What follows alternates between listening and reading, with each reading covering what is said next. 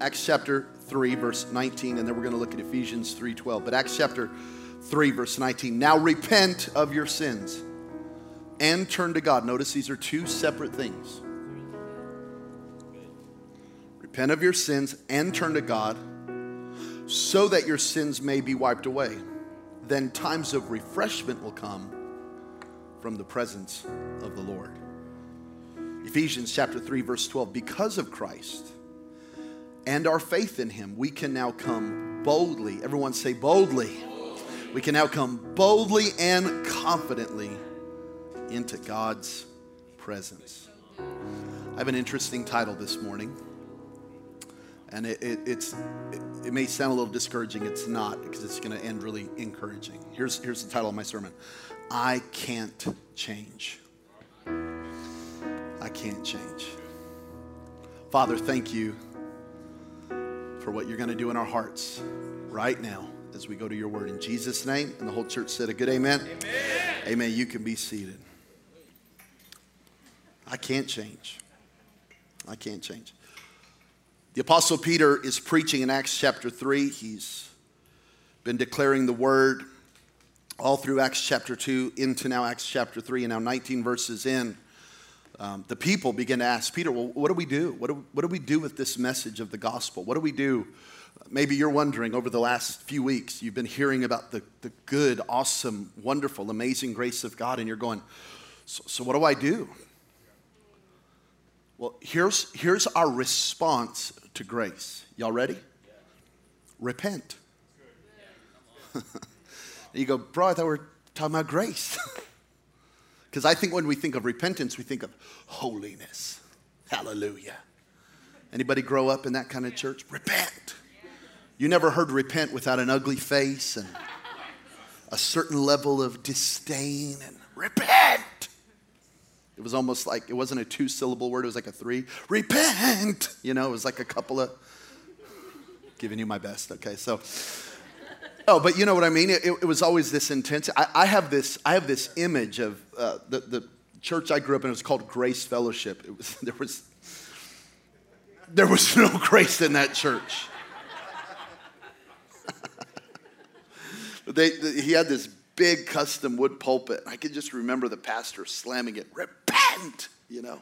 And we, we did what we, we didn't repent. We did what he told us to do, which was, you know, you came down to the front, you cried and told God all your sins. You did, but then you left the same way because we never actually repented.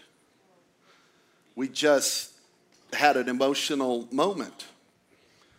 Um, so I don't know what comes to your mind when you hear repent. Maybe it's confessing to a priest. Maybe I don't know what it is, but but repent literally. All it means is change your mind or change your thinking about a certain thing. You change your mind about a thing, or you change how you think about a thing. God says that in order for us to receive from Him, we're to have to change our thinking. We're gonna have to, we're gonna have to change how we think. Second Corinthians chapter 7, verse 10 says that godly sorrow brings repentance that leads to salvation. There is a good sorrow, there is a good shame, there is a, oh man, I messed up. Like, you shouldn't be scared that you feel bad about a sin. You should be scared when you no longer feel bad about a sin. That's when you're in trouble. If you come up to me and go, man, I feel terrible, I just, that's, that's, a, that's good. Because it's a lot worse when you're like, I don't care anymore. So, so godly sorrow can lead to can lead to salvation and it leaves no regret, but worldly sorrow. So there is a worldly sorrow that I think we we end up accidentally preaching. We don't preach repentance, we preach worldly sorrow. You need to feel bad. But we never lead people to a change of mind. Does, does this make sense? So, so um, I have a friend who uh, he knew church, he knew how to play the game. He grew up in the South, and you know, in the South, everybody goes to church, really, and, and they all know kind of how to play church, and they all know how to kind of go through the motions of church. And so he did that, and then he got he got radically saved, and he started preaching. And when he started preaching, he started kind of preaching against what he grew up in. So he would say, it's not just about head knowledge. It's, it's not just about knowing about God. You gotta, you gotta change your heart. You gotta, anyone who would preach these really hard messages, and you gotta change your heart. And people would come down and cry. And, and then he went to seminary.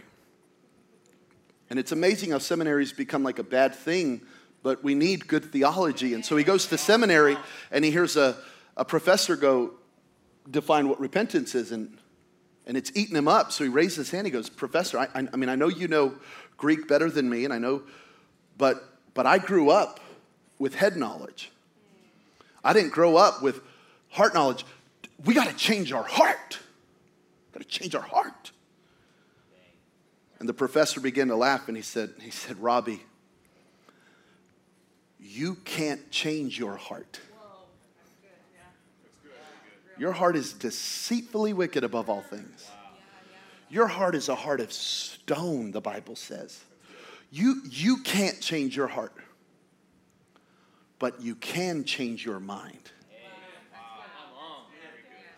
And if you'll change your mind, God will change your heart. So, what we're endeavoring to do every Sunday is change your mind a little bit. We're, we're, every Sunday that I preach, I'm, I'm hoping you're repenting. Not by coming to the front and crying, but by changing how you see your spouse, changing how you see your kids, changing how you see your job, changing how you see God, changing how you see your friends, changing how you see this city, changing how you see your calling. Repentance, change your mind. And if you'll change your mind, God will change your heart. Number one, change how you think about God. Change how you think about God. Repent about how you think about God.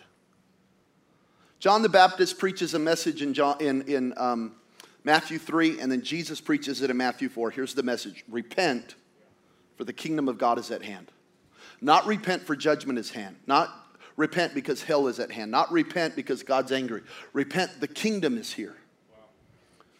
Change how you think because God's rule and domain and authority and government is now here available to you.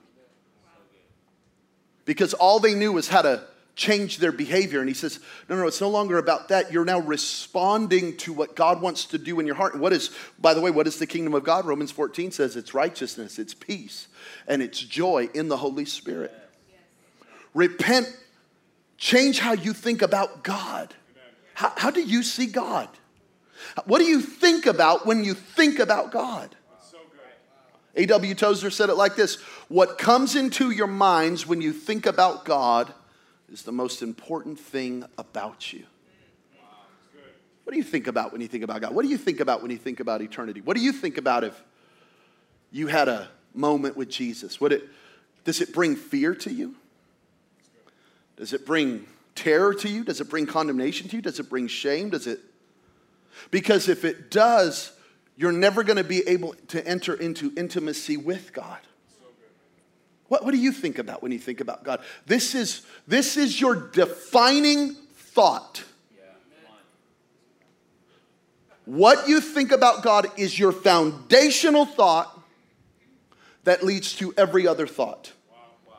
Repent. God's mad. God's angry. God's in a hurry. Because if that's how you feel, you're never going to run to him. God is good. In, in, case you're wondering, God is good, the devil is bad. What's happening in Afghanistan right now, that is bad. That is the devil. Those, those men are possessed by the devil. That's, that's bad. That is not God. God is not using that. That is evil. Can I help you here? Does it? God is good. And because God is good, we ought to do good works. Because God is good and we are his children and we want to look like our Father. And by the way, God and the devil aren't equals. It's not like it's not like they're in this battle of equals. God, God and, and the devil are not equals, but they are opposites. Is it too early? Are we all right? They're not equals, but they are opposites. Never forget this. God is good. God wants to be found. God wants to be found. I'll just, one more Goldie example since I'm in a grace series and y'all seem to like them. She loves playing hide and seek, and she hates being found. I already know where she's at because I can hear her giggling. She's, she'll run into my closet. She'll get under some, she'll find a sweatshirt or something. She'll get under it. She'll just giggle. And if I find her, she's so upset. She doesn't want to be found. Sounds like us. God wants to be found, but when but she does want to find me. So I can't really hide. Because if I really hid, she wouldn't find me. I could just go outside. She's not allowed outside. Just go up to the attic. I could just Just go, go to a bathroom and lock the door. She, I want to be found. So I'll go hide behind the couch and I'll like, I'll let my foot out. Come on, some, come on, parents. Y'all know what I'm talking about. I'll hide behind, I'll hide behind the shower curtain, but I'll, I'll kind of leave my, my arm out, my leg out. And I want to be found. The, the joy is in me being found. God's joy is in him being found. Repent. Repent. Not repent, glory to God, praise God. America needs a move of God. Repent. Does America need a move of God? Of course it does. But but what, what is going to change our nation is believers who have, who have repented and no longer see God as an enemy, but see God as their father. No longer see God as a foe, but see Him as, his, as their friend. And as they're being transformed by Him, they then share that good news. Jeremiah 29 13, let me just give you Bible for that. You will seek me, and you will find me when you seek me with all of your heart. God goes, I want to be found. Number two, change, change how you think about sin. Repent. Change your thinking about what you think about sin. This word sin means to miss the mark, or another translation would be to cross a boundary line. To go into an area that you're not allowed to go into. Sin is behind a, a sign that says no trespassing. But you trespass, you sin, and you cross that line or you miss that mark.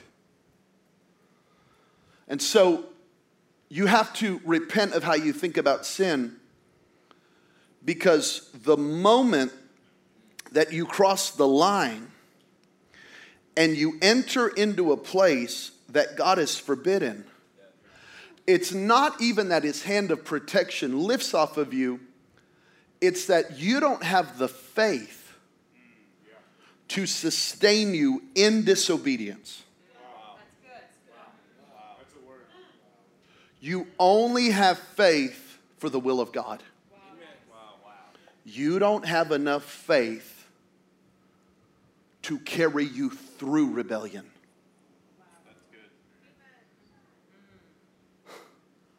Like you don't have enough strength to live two lives. You don't have enough you don't have enough faith to be this person and that person. You only have enough faith to be who God's called you to be outside of the sin world. And, and a lot of you are so tired because you're trying to do two things. The Bible says the wicked flee though no one pursues. You're constantly having to cover up or hide or and you don't have the emotional, mental, or spiritual energy to do both. God's designed it this way. So, so not only does the Bible define sin, but as you begin to walk with the Holy Spirit and the Holy Spirit begins to refine you and He leads you into a deeper level of maturity, there are some things that He will not let you do. It's not that it's completely forbidden in Scripture, it's that where the Holy Spirit is taking you, He goes, You can't take that with you. I can do it, but I won't do it for the sake of my witness. I could, the Bible doesn't forbid it. I can, but I won't. Not, not I can't, I won't. You have to repent about how you see sin. You have to see sin as an enemy of your soul. I am so enjoying this. Anybody else? I am loving this. I'm loving this right now. No, I really am. I'm not, I'm not trying to, I'm loving this. Because people are repenting right now. You got to repent. Sin separates, sin leads to spiritual death. Sin hardens your heart to the voice of the Holy Spirit. That is the biggest deal right there, by the way. That's the biggest deal. It sin hardens your heart. So the word goes out and according to Mark 4, it hits stony ground that cannot produce. The word is powerful, the word is strong, the, the word is, is eternal. The word actually, uh, Peter said, is indestructible. But it can't break through the stony heart.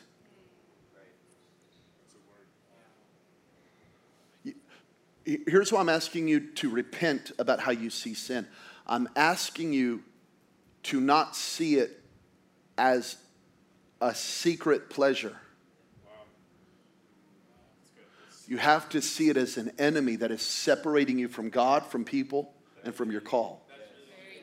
Like chocolate is a pleasure, not sin. Go, going on vacation is a pleasure, not sin. Go to Disney is a pleasure, not sin. Am I? So let me, let me give you a sobering scripture, Romans chapter 1, verse 21. For although we, they knew God, they knew God, they neither glorified him as God nor gave thanks to him. How do I know my, my heart, my inner man is hardening? I can no longer worship. You know him. You know the message. You know the cross. You, you know the scripture, but you can no longer glorify him as God. You no longer are grateful, but their thinking became futile. It became, see, sin is a progression. Maybe I should say a digression. And their foolish hearts were darkened. Although they claimed to be wise, they became fools and exchanged the glory of the immortal God for images who look like a mortal human being and birds and animals and reptiles. In other words, they started worshiping creation instead of the Creator. Therefore, God gave them over. See, if you'll start seeking God, He'll start giving you over to more spiritual strength. It gets easier. If you start resisting God, He will give you over. I'm talking to Christians. If you're new here, welcome. No, no, no, because they knew God. But God goes, Well, I'm going to give you over to your desires. That's what you want, that's what you're going to get. And, and what did it lead to? Sexual impurity. The degrading of their bodies with one another. They exchanged the truth of God for a lie. And they worshiped and served created things rather than the Creator. By the way, we worship sexuality over the Creator in today's culture. We do. My, my sexual preferences bow at the cross.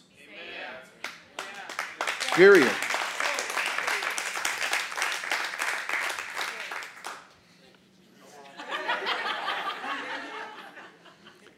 And look, look, what, and look what sin does. Someone said, it's being recorded. It is. I'm, no, I'm unashamed. Because we worship our sexuality, we worship our sexual preferences, we worship our gender. We do. In today's world, we do. And, and sin always leads to sexual perversion. Always. It always will. It always will.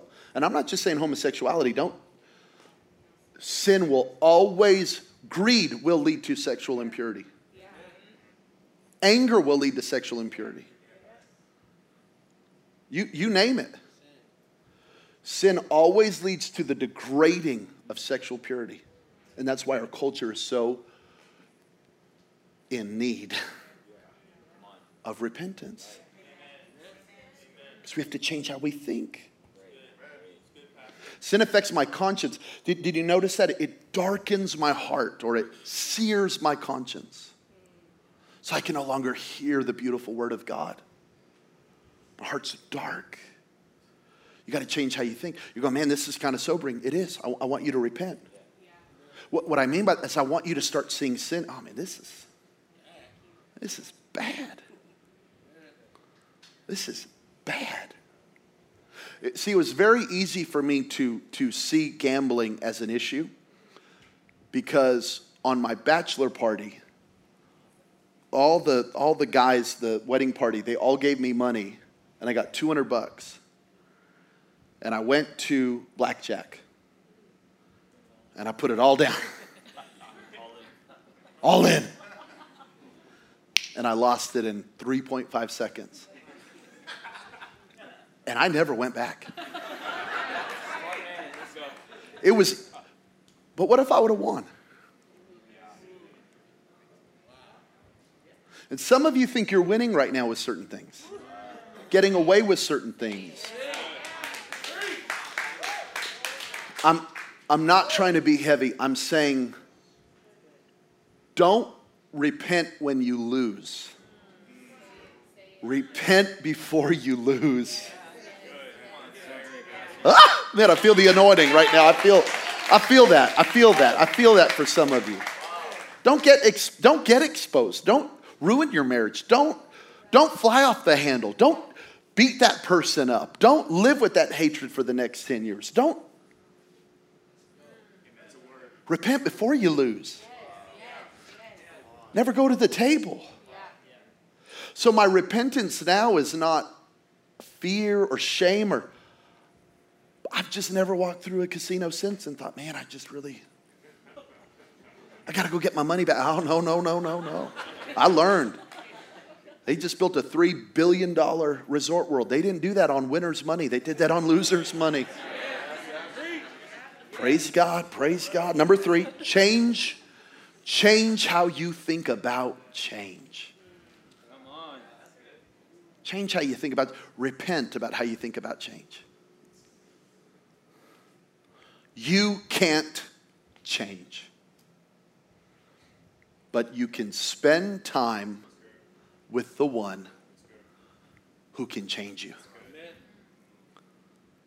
Let say that again. You can't change. But you can spend time with the one who can change you. Romans 12, 2, don't conform to the pattern of this world. Don't be, don't be pressured from the outside in, but be transformed Change from the inside out by the renewing of your mind. Then you'll be able to test and approve the will of God. There, there's a, a beautiful orchard out in Northwest Vegas, these beautiful apple orchards, and you can go and pick apples, or in the fall, we can go get your pumpkin for your kids. And it's really, it's actually really fun. You know, I've never walked up to an apple tree and saw that apple tree trying to force fruit out of its limbs.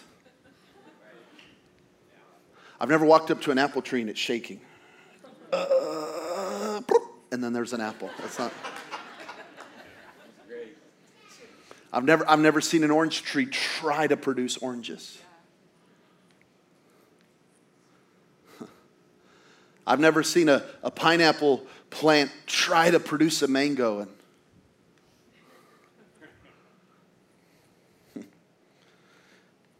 An apple tree doesn't have to try to produce apples, their roots decide the fruit.